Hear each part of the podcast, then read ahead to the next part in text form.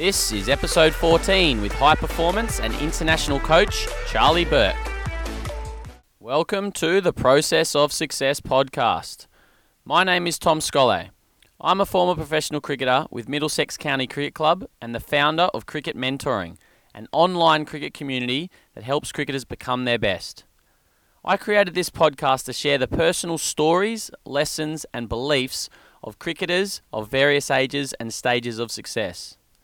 Whether it's a retired test great, someone in the middle of their professional career, or a young gun with big aspirations, I think there's so much power in each and every person's story and the lessons they've learned along the way that's got them to where they are.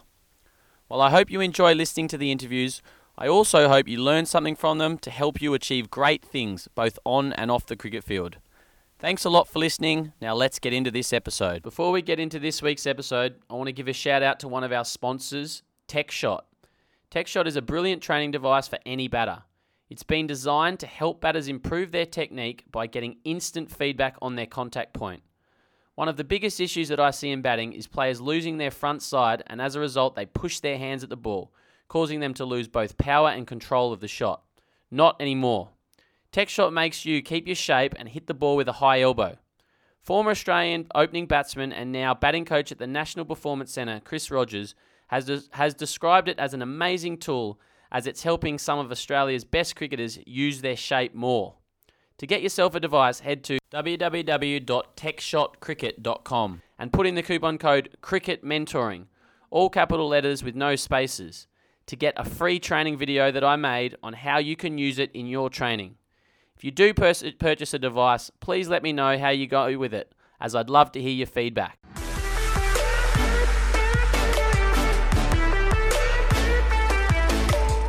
Charlie Burke had a dream of travelling the world as a professional cricketer. Unfortunately, he wasn't good enough to make it as a player, so instead, he's become a high performance coach who travels the world with cricket. Charlie started his coaching as a community development officer in Perth before he progressed up the ranks at the WACA. He was then headhunted to do a role in game development in the Asia region for the ICC before ultimately becoming the head coach of Hong Kong. In the past, Hong Kong hasn't been known for its cricketing prowess, but Charlie was instrumental in getting qualification for numerous big global tournaments, including the 2014 ICC 2020 World Cup. As a Cricket Australia Level 3 coach, Charlie is now regarded globally as a very experienced coach with a wealth of knowledge and assists Cricket Australia with educating the next generation of high performance coaches. In this episode, we discussed how coaching a basketball team while in high school helped make him into the coach he is today. How he became serious about cricket coaching after he was told he wouldn't make it as a player.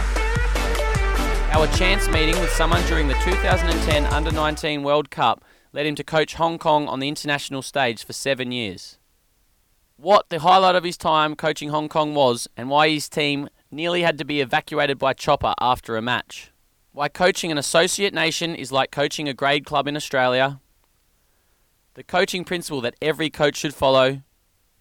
What he spoke about during his presentation at the Cricket Australia Level 3 coaching course recently, plus a whole lot more. This is a great episode with someone with a very interesting perspective on the game that I'm sure everyone will get value from, so let's get into it.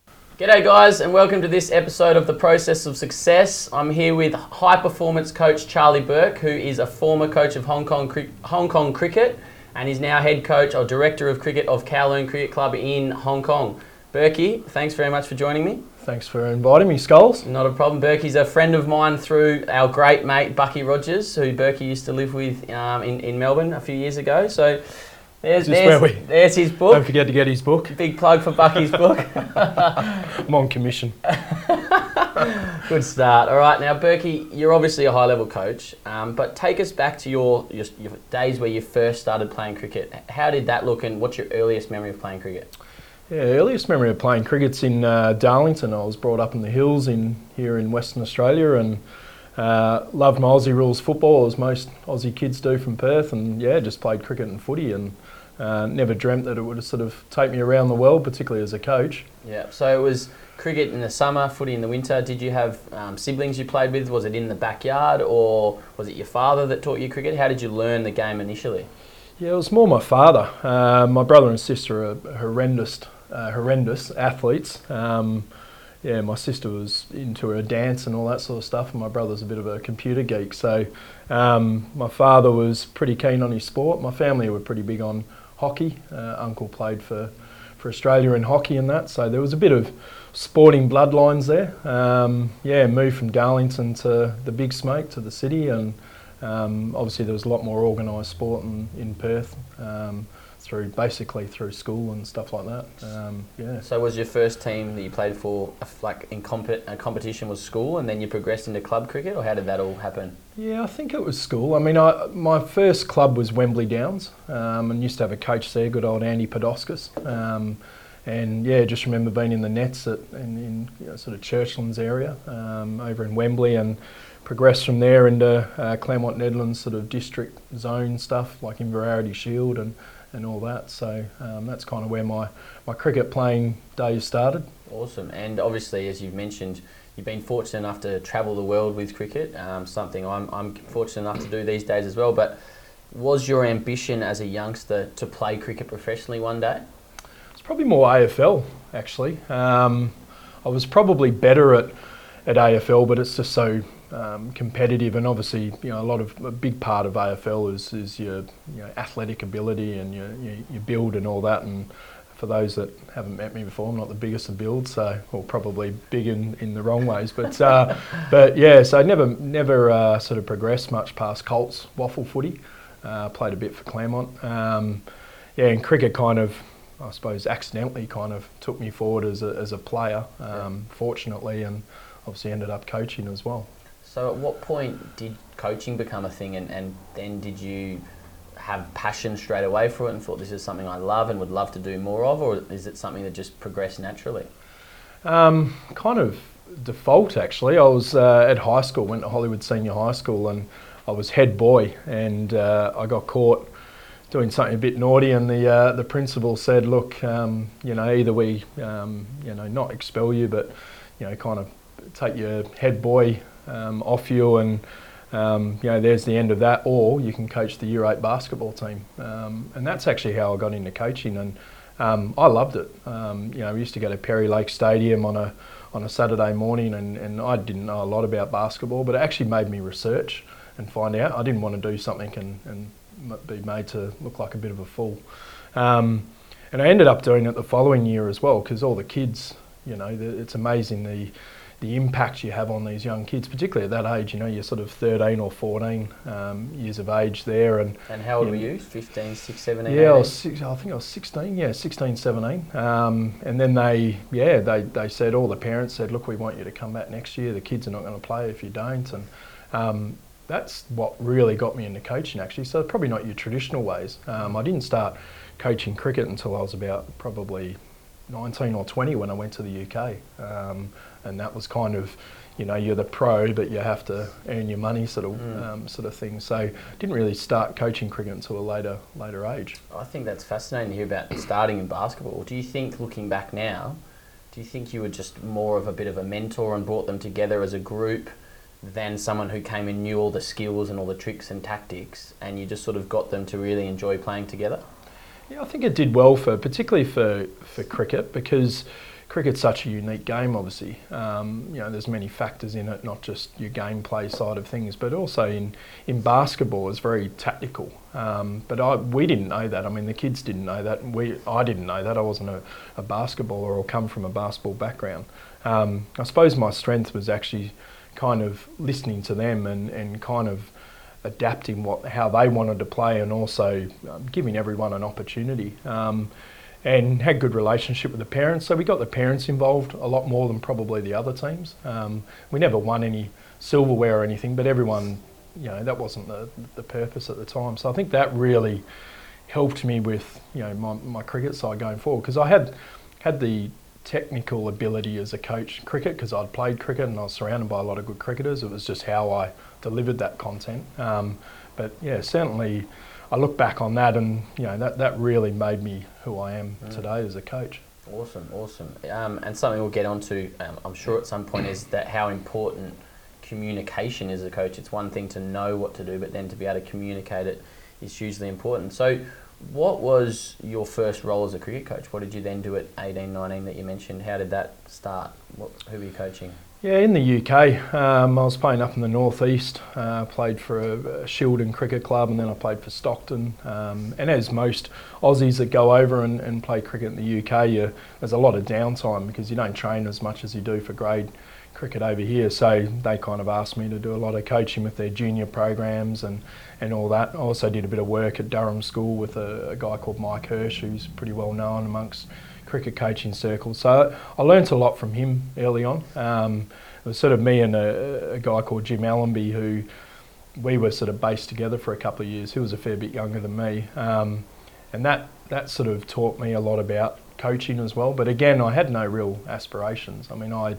I still thought at 17, 18, 19, uh, up until my early 20s that I was going to play cricket professionally. Um, it wasn't until sort of had the you know the hard word from a couple of coaches that kind of said, look, what else do you do? You know, like you you're not going to sort of make as a cricketer. And I think I needed that to be honest. There's still a lot of players that go around at you know 27, 28 that probably aren't good enough to to go on. Um, so I think I was quite fortunate in that way as well. Has that helped you as a coach be honest to players? I think at times the, the, your own experience.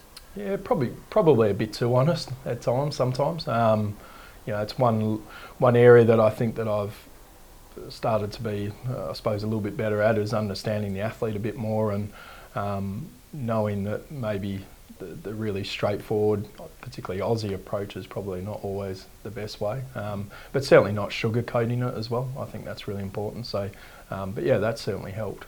Awesome. And now, when you were growing up, um, and you've mentioned Hershey in those early coaching days, but did you have other mentors in your cricket life and, and do you still have mentors now as, a, as an elite coach? Do you have people you go to to chat, it, chat about things? Yeah, definitely. Um, John Trikos, who was a coach at Claremont Nedlands, um, he used to he used to spend a lot of time with me. I was, often captain the second grade side at Claremont Nedlands, and um, so I spent a lot of time with him. But also he, I suppose he saw a little bit in me as well, and actually asked me to become the Colts coach and all that sort of stuff. A few years sort of after playing in England. Um, and I think he, he was a great mentor with probably out even knowing. Um, and then I met a guy called John Harmer who coached the Australian women's team for a while. Um, and another guy called Barry Nevant. So John those, Harmer was a coach of mine in, when I was yeah, growing up. He yeah, he's a excellent coach, a terrific fella. Um, so all, all three of those coaches, John Trikos, Barry Nevant, and John Harmer, I think all three of them have very different styles and different approaches. And being able to grab just a little bit of ingredients from all three of them um, has kind of, I suppose, made me who I am today.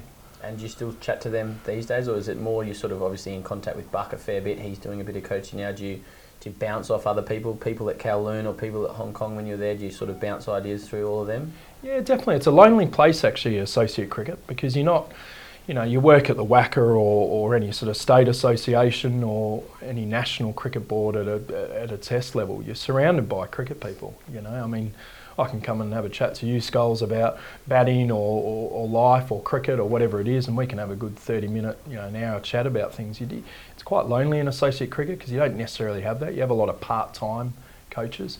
Um, I, I found myself to to sort of surround myself by a lot of people outside of cricket um, since I've been in Hong Kong. Um, rugby is quite a big sport in Hong Kong. There's some terrific people there and involved in rugby. Um, so learning from them as well, which is great because I think sometimes in cricket we get a little bit caught up in our own little bubble and how we do things.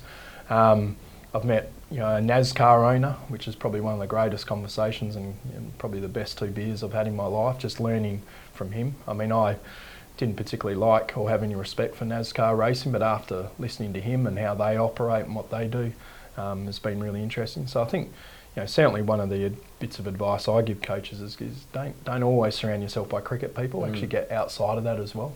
Um, I think that's been a huge part of my development. Absolutely, I think disruption comes from the outside in. So getting advice and ideas from elsewhere is, is a great thing. Um, now, when you became a bit more serious in your coaching, you obviously came back from the UK as a player and early 20s, you probably realised, okay, maybe I won't be a pro. Um, at 24, you became a community development coach here in Perth the, for the WACA, and then how did the progression from that starting there look throughout the WACA days?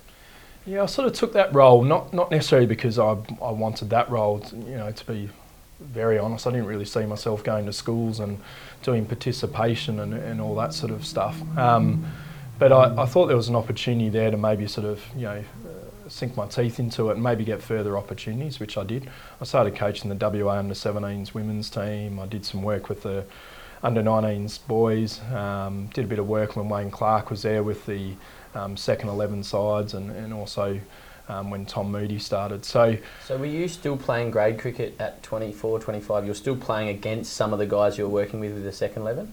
Yeah, I was, which, which um, yeah, it was tough actually, um, particularly because when you're working with um, athletes and you're still playing, you, you, know, if they're better than you and you're a, a coach that kind of knows it all, it's a real tricky balance. Um, and that, that I think I after about probably two or three seasons at the WACA, so probably about 27, 28, I was like, well, cricket, you know, playing days I'm not really that keen on, and I just really focused more on leading. So you know, captaining the third grade side, captaining the second grade side at Claremont Nedlands, started taking on extra responsibilities, you know, Colts coach and, and assistant coaching roles and, and all that sort of stuff. Um, but yeah, it, it was a tough balance that sort of you know, playing against guys that you would coach on a Tuesday, Wednesday, Thursday at the WACA, and you know, you're kind of uh, they've got better ability than you have is is, is, is not easy. Yeah, I bet, I bet. Um, and ego comes into a lot of lot of good players sort of think they're better than you. They don't want to listen to you, so it's it's a tough thing. Um, how did you then progress? So you you've, you moved your way through the WACA and, and through grades and sides at Claremont Nedlands. You then transitioned to a role in Victoria. What was that role, and how did that progression look? Yeah, I, I, spent a little bit of time. I left the WACA initially and went to, um, did a bit of work with the West Coast Eagles. Um, and I also became a runner at Subiaco um, Footy Club. Um, and that, that was great because that, again, that was giving me different learning experiences and different development as well. Um, so I did that for about sort of seven or eight months. And then the ICC um, contacted me and were pretty keen on me to have a role with them in you know, working with the associate emerging nations. Um, so I looked after 12 countries throughout the East Asia Pacific region. Um, so Indonesia, Japan, all the way down the Pacific Islands, um, Papua New Guinea, uh, Fiji, Vanuatu. So um, did that for about two and a half to three years, and that that was great because I got to be in a lot of high performance um, areas, but also it taught me a lot of really good things and, and things not to do. Mm and that three years was incredible. You know, that, that sort of experience is, is amazing. You know, I'd be in, in Papua New Guinea where it'd be training where there'd be snakes in the grass and, you know, there'd be, you know, sort of rocks in the sand and balls flying everywhere, but the guys just didn't care. You know, the toughness of these guys was incredible, um, but their cricket understanding was, was pretty poor. And they've they've started to really progress as a cricketing nation now, I, I yeah, believe. Absolutely. So you probably set some good foundations there many years ago. Yeah, yeah, we got some good people involved. I mean, uh, Andy Bichel, uh, we got in as coach. Um, we had a guy called Bill Lean, who was the CEO then. Um, you know, they, we, we really narrowed in on what we needed to do rather than, you know, you can look at 50 different things that you need to do in any sort of, you know, whether it be a cricket club or a, an associate cricket nation or even a test nation. Um, but you're not going to make any inroads if you're working on 50 different projects or 50 different things. So uh, we went in and realised facilities was a big thing um, and player welfare. You know, there's a huge unemployment rate in PNG, and so got the guys actually working, so going out to schools and doing those development roles, but also paying them, which meant that they were able to train more often, and, and, and fitness became a big key thing as well. So. Um, but they've, they've, they've done very well, uh, similar to Hong Kong, and um, I, I, reckon they'll be a big force over the next. Had a bit of a backward step earlier this year, but I think they'll be a big force in the next sort of eight to ten years. And it's great, I believe. Um, I think everyone's got their own opinion, but I believe it's great to try and make cricket a global sport. I think the ICC should be pumping money into small countries like that to build up their, their cricketers and, and try and make cricket more of a global sport rather than be dominated by the, the six or eight best nations. Um, so then, three years based in Melbourne working for the ICC, was it on to Hong Kong after that? Yeah, pretty much straight away. I, I went to the under 19s uh, World Cup in New Zealand um, and I saw the Hong Kong team play against England.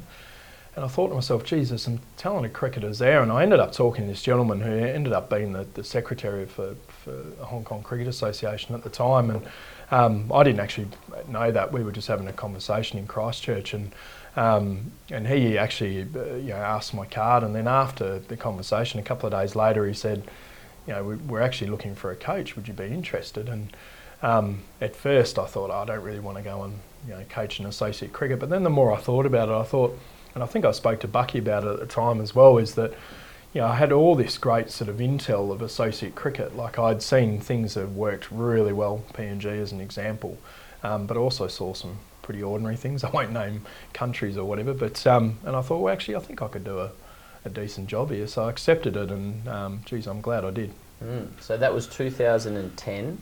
You were um, head coach of Hong Kong Cricket Association, Hong Kong, yep. the country, for six years, um, yep. and then you stepped into a role as director of cricket for one year. Yep. What were some highlights in that time, and, and I suppose what did you learn about coaching uh, an international side during that time? Yeah, oh, look, the biggest highlight would be when we beat Bangladesh in the World T20 um, in Chittagong. Uh, that was just incredible. Um, still remember it so well, you know, packed house in Chittagong against the, the home nation in a, in a World T20. Um, we had been pretty poor the, the two games before that as well. Um, so to fight back how we did was was pretty pretty extraordinary actually. And um, we had the ICC security head of security actually come and sit with me on the bench and said, look, if if you guys win within 13 overs, Bangladesh are going to be knocked out and we're going to fly in two helicopters and, and get you guys out. So it was wow. an incredible. Uh, incredible experience. But uh, did that happen? No, we we uh, I don't know. He put the mocker on us. We we ended up uh, doing it nine down, I think, in the end with about four balls left. So we'll get we're going pretty good in the power play, and then yeah, we struggled from there. But that just would have been a hell of a story getting the choppers out of there. Yeah, I know. It was a bit of a shame actually. I told the boys afterwards, and they were pretty. I'm not sure if they were more shattered for not knocking Bangladesh out or for not getting the helicopters. Yeah, but, uh, we had to share a plane with Bangladesh straight after. We went went to the airport and all had to fly down to Dhaka and the uh, cabin crew, you got a bit of paper and the cabin crew said, Bangladesh, you're on the left, Hong Kong, you're on the right, and that was your seat allocation. It was great. Wow. there must be so many wonderful stories being such a big part and leading um, an associate nation who really don't have the, the, sort of the history that someone like Australia or England do. What are some other experiences you had that come to mind? Obviously, I'm putting you on the spot here, but what are yeah. some other interesting things and what was the progression, do you think? What were the big things you saw from 2010 to, to you're still over there, you're still heavily involved in Hong Kong cricket, but when you finished as director of cricket? Yeah, I think that, I mean, I look back on it now, the, the biggest thing, and again, advice that I would give anyone, and I, I still live by it now, is that whether you go and coach in a, a district club in Australia or whether you go and coach associate cricket and all that, you've got to be close to the board. You've got, you've got to share the same vision. And communication is vital for that. I mean, the, the coaching and the hands-on coaching of the players is is obviously really important, but just the more people you can get to buy into what you're trying to do and how you're going to do that um, is really important, particularly when you have limited resources. I mean, it's no, again, associate cricket is no different to a grade club in Australia. You have a bit more funding, um, but you probably have less facilities, you probably have less resources uh, in some instances. Um, but just trying to keep really close to that board and making sure that they're aware of what you're doing, I think is really important. And I was lucky for the six years I was there. I had a really good, um, I was surrounded by a good board and, and a board that backed me to do what I wanted to do. Um, obviously, with some limitations here and there, um, but that probably stands out, along with just the fact that it, it you know, the associate cricket is so um, so cutthroat. You know, it's you you, you got to be really well planned. Um, because it's not you don't have the luxury that other test nations will have where you go and play you know uh, Australia have just gone and played a five ODI series against England. As much as particularly JL's first series they would have wanted to do well but there's no you know who, who's going to remember England won the NatWest one day series or Royal London one day series in two years time? No one's going to remember that. Um, so I think China in, in associate cricket, every match is, is linked to funding, is linked to rankings, is linked to people's jobs, people's careers.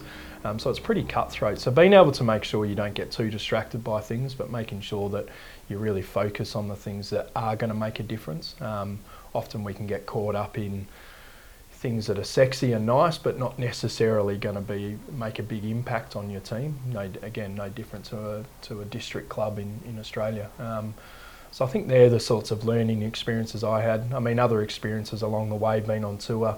Um, Ryan Campbell was our batting coach. Um, Shout out to Cambo, another good friend of ours. Yeah, good fella. Now, now with the Netherlands. Um, but he, he was terrific with our batters. But you know, he and I have got sweet teeth and, and, and love a good ice cream. And we are in Bangladesh and we weren't allowed out. Like they just wouldn't let you out of the hotel. Um, there was a couple of hundred people outside the, the lobby waiting for any of the teams. Not necessarily the, the Hong Kong coach and batting But coach, anyone. but anyone. um, but uh, yeah, we desperately wanted to get some ice cream. So I promised him we would. And luckily, our security guy organised it. So we had four police escort cars with guys with rifles and RO minivan, and the, uh, sh- shopping centre literally shut down for two levels just to just to let us go get an ice cream. So That's was- yeah. Imagine if Virat wanted a, an ice cream. Yeah, Virat probably would have got his delivered, I Yeah. think. But uh, Wow. yeah, some experiences like that. We shared a couple of times hotel with the Indian team. That's a completely different kettle of fish. That, uh, Mm. particularly in India. Um, we a couple of times have been over there in, in World Cups and that when they've been there. So it's always pretty interesting. I'm sure you could talk for hours about some of those experiences, Yeah. but that's a great little insight. Let's take a break from Charlie for a minute and go back to last week's episode with former England Test batsman Robin Smith. So he looks at me and he said, um, I'll tell you one thing, uh, Rob, that um, when you get out, you'll come to me and say, Coach, that wasn't as hard as I thought it was going to be.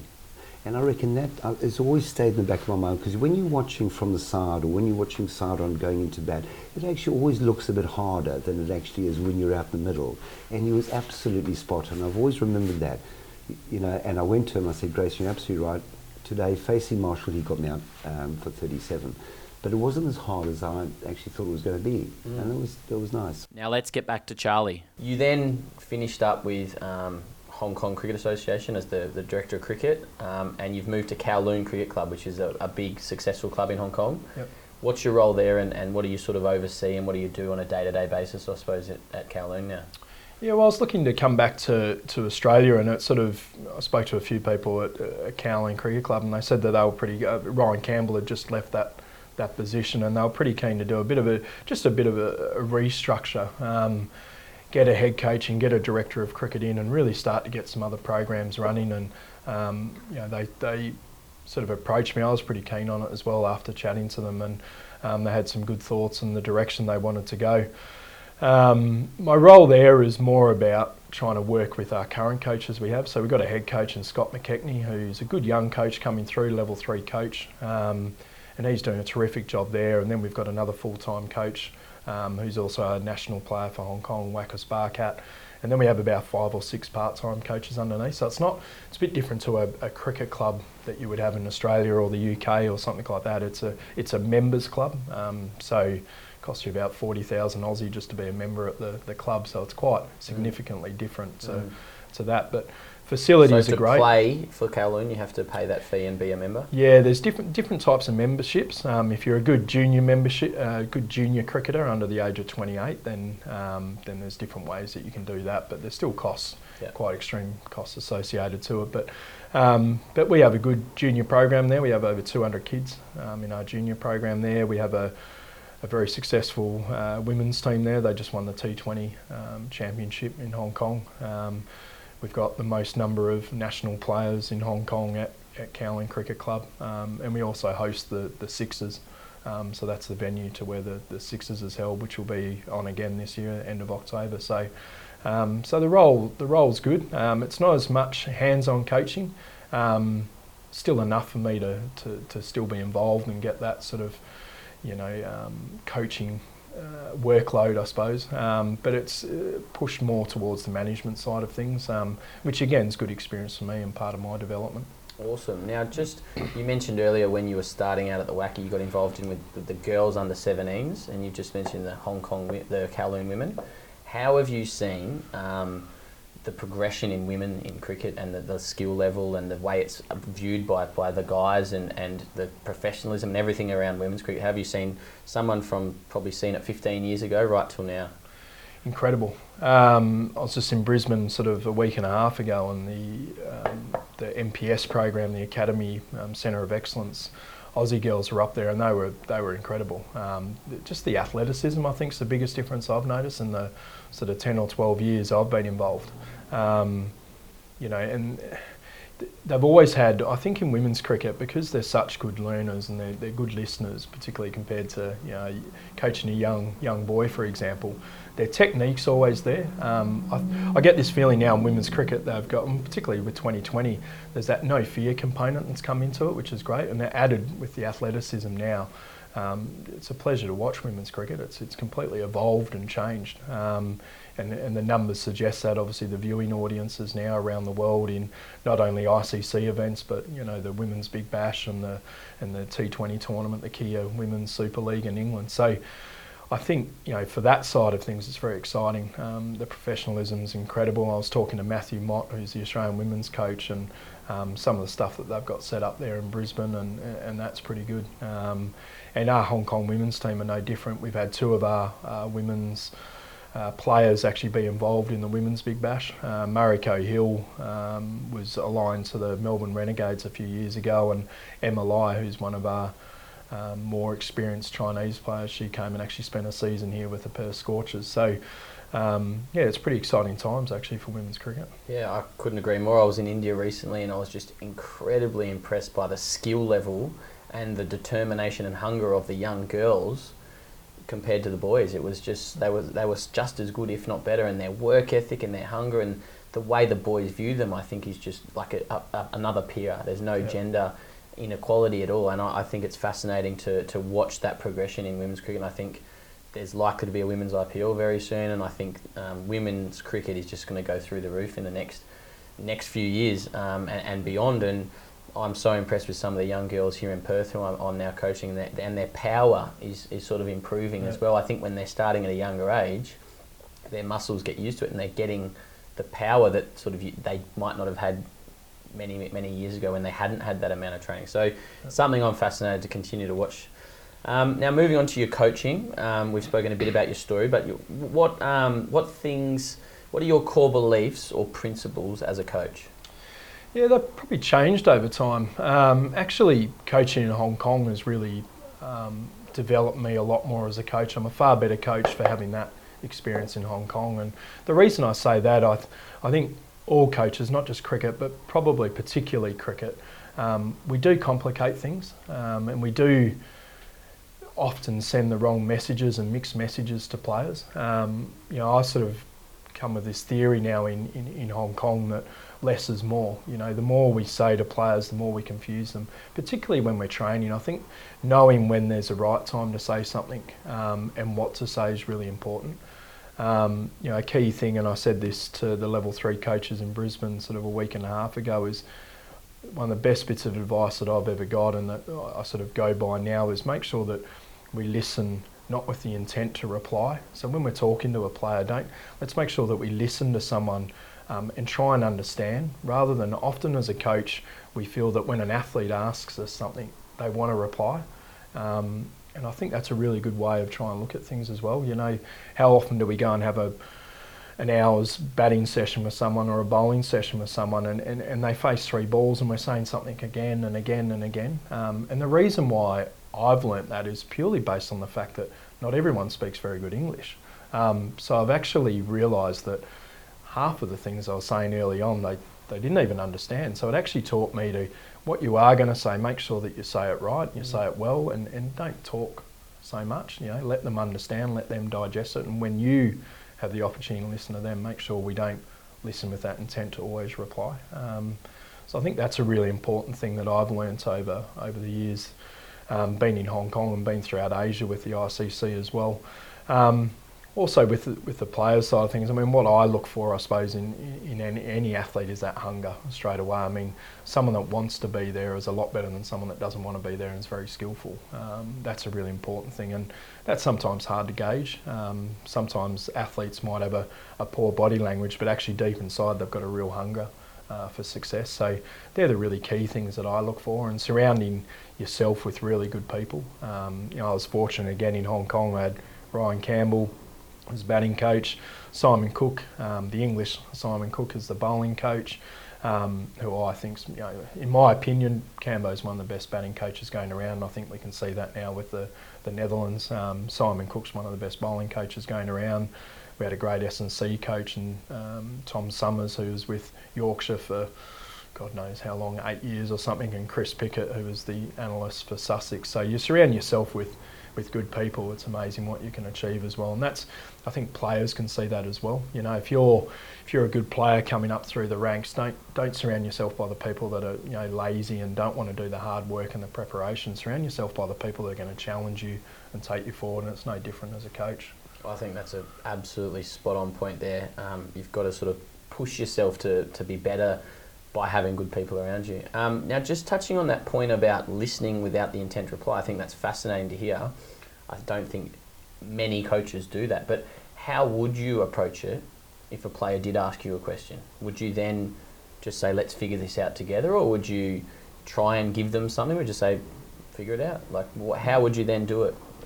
I think it depends on the athlete as well. I mean, if you've got you, you know, you, we've all got those athletes that we've come across that love to ask questions and love to talk because they're just so stimulated by conversation and the game, and they they want to fast track themselves so quickly. Um, but a game of cricket all comes down to decision making. You know, you make the right decisions at the right times, you're going to be a, a pretty good player. Um, you know, we don't teach people to, to bat like a Steve Smith necessarily, but his decision making, the way that he goes about it, um, is second to none. So I think that's really crucial as well. Is is that being able to set an environment that athletes can learn. Um, you know, if it, if it's an athlete that really loves that that uh, you know really I suppose stimulant conversation to really get them enthusiastic about things and searching for the answers. Sometimes it is nice to kind of you know, leave a little bit of distance for that as well, so they have to learn and go and find it and all that sort of stuff. Some people you need to hold their hands a little bit more and, and walk them through it. Um, so I think as a coach, it's understanding that athlete and, and who needs what. Um, I'm a big person on, and a lot of the players don't necessarily like that when you first take them on is is getting people to write things down. I'm a big believer in that. Again, when you've got language barriers, you know, our Hong Kong women's team uh, uh, predominantly Chinese, um, and a lot of them. Um, English is okay. Maybe their written English isn't so well. So if I've, I'm a big believer in whiteboards and all that sort of stuff, and just reinforcing messages in the change room is really important. So being able to get them to write it down in their own language and what they understand um, is important, and getting them to have conversations as a team. Um, you know, team meetings shouldn't be about a a coach sitting in a room and telling the players how to play. It should be everyone discussing as a group and obviously having a bit of an agenda and a bit of flow. But um, that's the kind of environment that I think people learn best in. Yeah, absolutely. I, I'm a big believer in writing things down as well. I think it not only ingrains what you've learnt and you've got to articulate what you've been taught, but it also is, just gives you something to look back on in a week, two weeks, three weeks, a month, a year, or whatever, and say, what was I doing that day? I was learning that thing. So I think that's I couldn't agree more with that. Um, what are some fundamentals you think are important for young batters? What do you look for, what do you teach young batters coming through? I love the intent to score, um, and I don't mean pin your ears back and try and clear the rope. I think just that intent to score, always looking to either drop the ball at the feet and, and, and steal that single, or whether it's coming down using the um, you know the, coming to the pitch of the ball and looking to hit the gaps, um, or, or go big when the field's up. So with with batting, I think my mindset, particularly we we play a lot of white ball, mainly white ball cricket in Hong Kong. So mindset's probably changed a little bit. I haven't been involved in a lot of multi-day cricket stuff over the last sort of you know six to eight years. Although we do play some first-class cricket, it's only one or two games a year. Um, so, you know, when you come to the technique side of things, obviously your balance and your footwork and all that's really important. But I just love the fact that you see young athletes try and find a way to score. Um, you know, I, I, was only having a conversation with one of our best young players the other day when we were looking at some footage and, you know, asking him, okay, what are you thinking in this situation? As long as their mindset's right, if they're actually, you know, the execution of a skill might not be there, particularly with young athletes. Um, and as coaches, we get we get angry at a kid for being caught at, you know, mid off because he was trying to hit over the top. Whereas I like to see young batters actually go, well, you know, I didn't execute the skill right, but actually my intent of what I was trying to do was right for the situation of the game and right for the team. Um, so my mindset's changed a lot with that. Mm-hmm. Um, when I look at batters of, of, learning their own game, whether you're a bowler, a batsman, wicket keeper, I think the key ingredients of being a good cricketer is understanding your own game. The quicker you do that, the better you're going to be able to develop yourself as a cricketer. Um, and that's not easy. I don't think necessarily a coach is going to give you you know what you are. I think you need to learn that yourself, and I think that takes time. Um, mm. Takes longer for others. Um, but you know, you, again, I'll go back to Steve Smith. But you, you look at someone like a Steve Smith. You know, he understood his own game at a very very young age. Um, maybe a, an Adam Voges or someone like that probably learnt their game and really understand understood their own game a lot later on in their career. So you know, and, and what comes of that is consistency and all that sort of stuff as well. So, but in a nutshell, I just for me, what I look for in a batter is someone that's got the right mindset and looks to score. Mm. I think is really important. Absolutely. Now you've just been speaking about mindset. How do you coach the mental and emotional skills required to play at an elite level? Do you sort of have someone in at Hong Kong? Did you have someone come in and teach that, or when you're working one on one with a player, or you're doing analysis? How do you how do you teach that? Yeah, it's tough as a head coach um, because you've got so much other stuff going on, and you know you've got selections, you've got management, um, you've got you know issues with player disciplines, you've got so many other things going on. I I was fortunate again, and, and I talked about before the surrounding yourself with good people. Is we've got a gentleman called Lee Jones um, who is a great sports psych and um, he's a great mentor for our players as well. Um, he's involved in rugby, knows enough about cricket to have cricket conversations, but is also not too deeply involved in cricket. So gets some maybe some other conversations with players that maybe we wouldn't get as, as cricket people. Um, but look, it's crucial, and I think you know, if, if you have the resources to do it, if I was told you can have a bowling coach or, or, a, or a, a, coach to work mental skills with players and I could only have one, I would definitely go for the coach that's got the ability to bring in the mental skills. Um, and the only reason I say that is, again, going back to my other point about batting, if, if you know your own game, you're going to be a far better cricketer, aren't you, an mm. athlete? Um, so being able to get that person involved is really important. Um, I also got the coaches to do a lot of stuff with Lee Jones. Um, I mean, I spent a lot of time with Lee Jones as well because just the conversations we had, and, and often he would challenge me in the right way, um, and I think that's that's a big part of it as well. So it's crucial to any successful cricket team or any successful athlete, um, but probably even more so um, with cricketers rather than other sports. I think is really important. Oh, I think being challenged as a coach or a captain or a leader, I think, is hugely important for your own growth as well. If you've if you're not being challenged and you're just comfortable all the time, you, you might never improve. So I think that's Absolutely. a great thing that he did. Now we're getting close to wrapping up, but um, a couple more questions. How did how did you teach some of your players and, and they might have already been at there at, at that level and playing internationally, but how did you teach them to deal with a mistake? I think one of the biggest issues I see in young players is getting frustrated, upset, and angry, annoyed, whatever, over a one bad shot or a mistake or a failure in a game. How, how do you sort of go about coaching or mentoring a player around that? Yeah, we started to change so the way that we, we dealt with that more from an analyst point of view. Um, we've got a guy called Chris Pickett in Hong Kong who's a know, tremendous um, analyst, and he was involved in the county setup in England. So you know you have so many games in such a short period of time in England. So you, as you know, and you you're spitting out information, and probably a lot of the players don't take it on board. We we sort of started that way where we would analyse a lot of stuff on tour, um, and we would do a lot of analysing of opposition. Whereas what we sort of started to, to change was actually what, what we'll do with players is again try to get them to understand their own game more. Um, so rather than look at too much videos of opposition and over analyse opposition. We actually would rather spend a lot more time on, on you as the batsman and, and look, let's look at your last 20 innings, last 10 innings, whatever it is. What are you trying to do? Different stages of the game. And you start to find some pretty consistent patterns with, particularly with batsmen.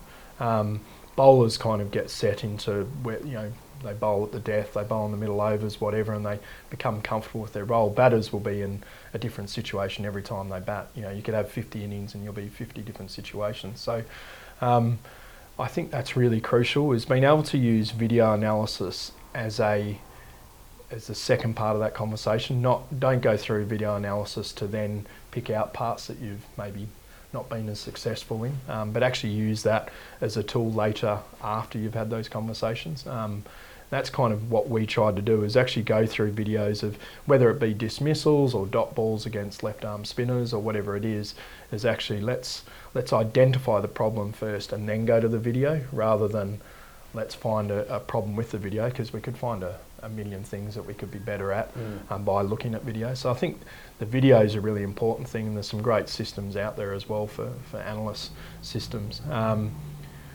as long as a player can say to me what they were trying to do, and it's, I feel it was the right stage of the game to do it, I'd never be upset. I think at the end of the day, if, if you weren't skillful enough to do that, or you just didn't follow through with that skill, um, I'm not. I'm not one of those coaches to get angry at that. As long as the player can come and sit down next to me and go, well, you know, he brought up deep square and he bowled it short, and I, I thought there was an opportunity for a boundary there. I just miscued it and got. Well, as long as the mindset was there, the intent was right, the execution was poor. So um, that's what I tried to instill in the players because then I think players feel that you have their back a lot more as Mm. well and that they can play with a bit more freedom. which is hugely important. And I think it's important that, and having spoken to a number of high level players in this podcast, I think it's important that you don't try and do something in a game that you don't really practice or you're not good at. Like, if you've not practiced the reverse sweep, I- believe that, and speaking to these other players, that if you then go and play reverse sweep and you get out and your teammates look at you and go, mate, you've never played that shot before, what are you doing? But if you practice playing a slog sweep all the time and you get caught, at least they can cop, mate, that's what you do anyway and you do Yeah. it well. So I think that's really important. Now, um, having seen lots of the world's best players, what are some common traits do you think amongst the, the most elite players? Yeah, we've, we've been lucky in Hong Kong because we've started this uh, T20 franchise competition, which is now in its, well, will be in its fourth year next year. Um, the T20 Blitz, uh, we've been fortunate to have a lot of really good um, franchise players, I suppose you could call them. Um, and the, the, the skills of these guys is incredible. Um, you know, I was talking to Ben Laughlin when he came over for the for the last T20 Blitz, and just amazing how he will just continually work on what he's good at, and that is obviously his variety and his bowling, but also just consistently trying to learn more t- more deliveries.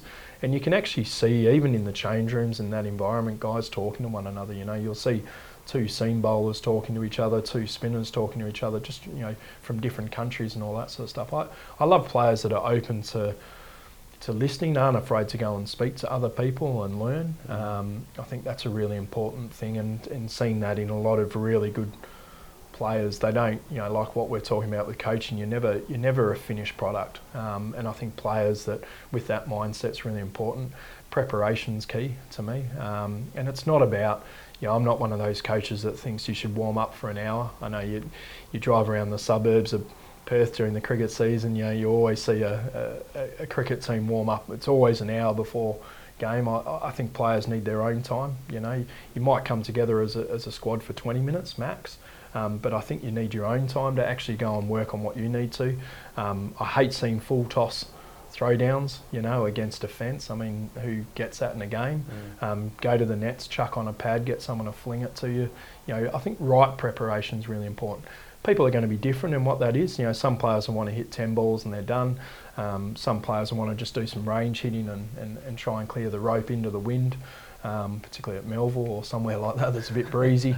Um, but I think just preparation, whatever that is for that athlete, I think is really important. And again, the right environment comes from the coaching staff and the leadership. Um, so I think they're the two things. It's players that are keen to continue to develop, doesn't matter if they're you know, they've played 300 ODIs or whatever it is, um, versus someone that maybe is in their first couple of ODIs, um, and also people that have just got the right preparation, people that know their know themselves, know what works for them. Uh, I think are two really important factors. Awesome. Now, last few questions. You you've mentioned you were at the level three in, in Brisbane a few weeks, a week and a half ago.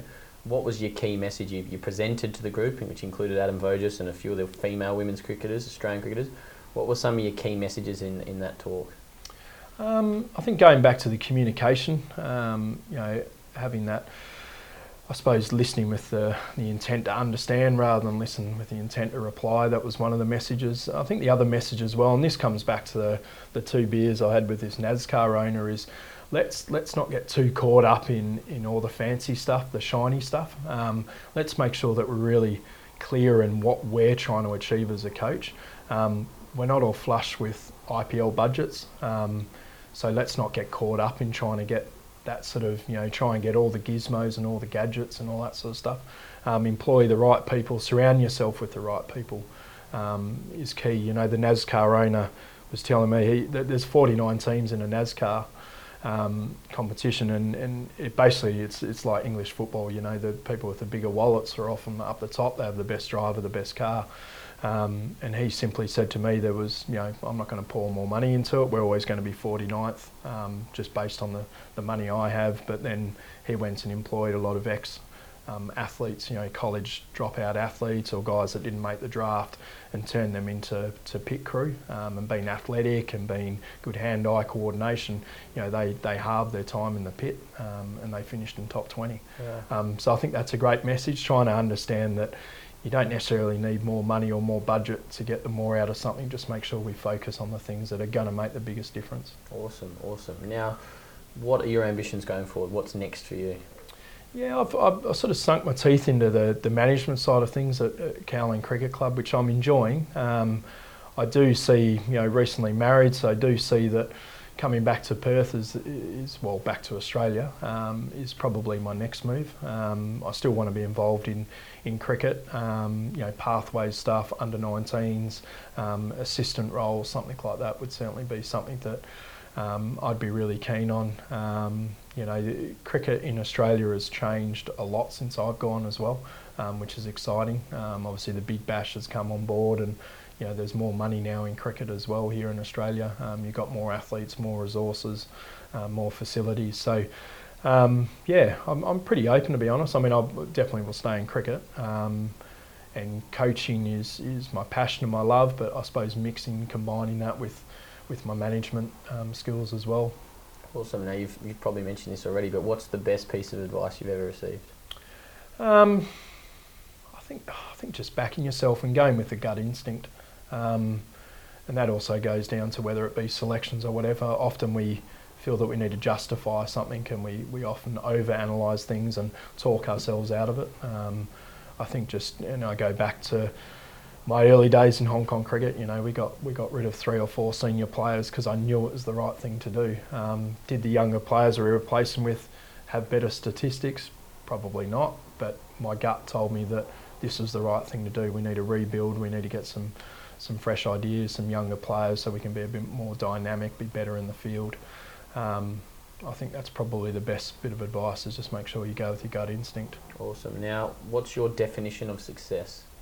Uh, definition of success is, um, geez, that's a tough one, Skulls. Everyone says that. Yeah, definition of success. I think for me, I mean, I'm, I'm a real goal setter. Um, so, but I, I set goals that I know are achievable um, because it keeps me targeted and it keeps me on the right line. Um, success to me is, is achieving those goals. Um, some people will set really unrealistic goals, so I suppose success to them is probably not reaching those goals because you know people goal set in different ways. But for me, success is that um, being able to achieve those goals. Um, again, looking back on Hong Kong cricket, I wanted us to um, qualify for a major global event, the ICC, because I knew it was, I knew we could achieve it. Um, so again, although we didn't win a World Cup, um, we didn't win a lot of silverware when I was a coach, only probably two or three uh, tournaments, but we qualified for a lot of things. So I feel that we were successful during that time, even though maybe our trophy cabinet's not full. Mm, awesome. And finally, why did you play cricket and why are you still involved in cricket? Uh, it's where my best mates were.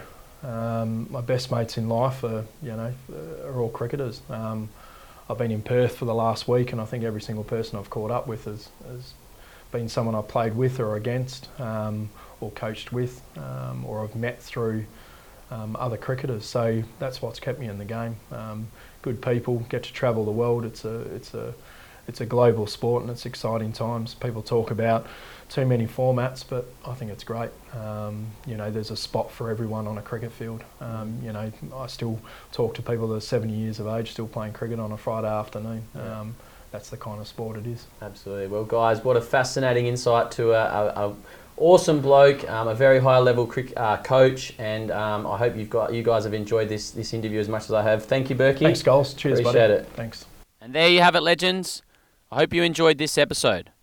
Charlie Burke is a very experienced coach who has so much wisdom and so many great stories to share. It was amazing to hear how he's made it as an international coach, despite not being a professional player, and the constant progression that got him there. Wasn't it crazy how he said the Hong Kong team would have had to have been evacuated by choppers if they had knocked Bangladesh out of the 2020 World Cup in their own country? I thought his motto of listen without the intention of replying was fascinating, and it's something I will certainly be taking into my own coaching. Burkey is a great man, and it was excellent to sit down with him and hear his story. If you enjoyed it or learned something, then please remember to share it with your friends and on your social media pages. Remember to tag me at Skulls5 as I'd love to hear your thoughts, and also follow Charlie at Burkey C on Instagram. Also, please subscribe to our YouTube channel, Cricket Mentoring. It's growing quickly, and we have some great content on there, including the video of this interview. That's it, legends. So I hope you've enjoyed this episode. Now it's time to go out and get it done.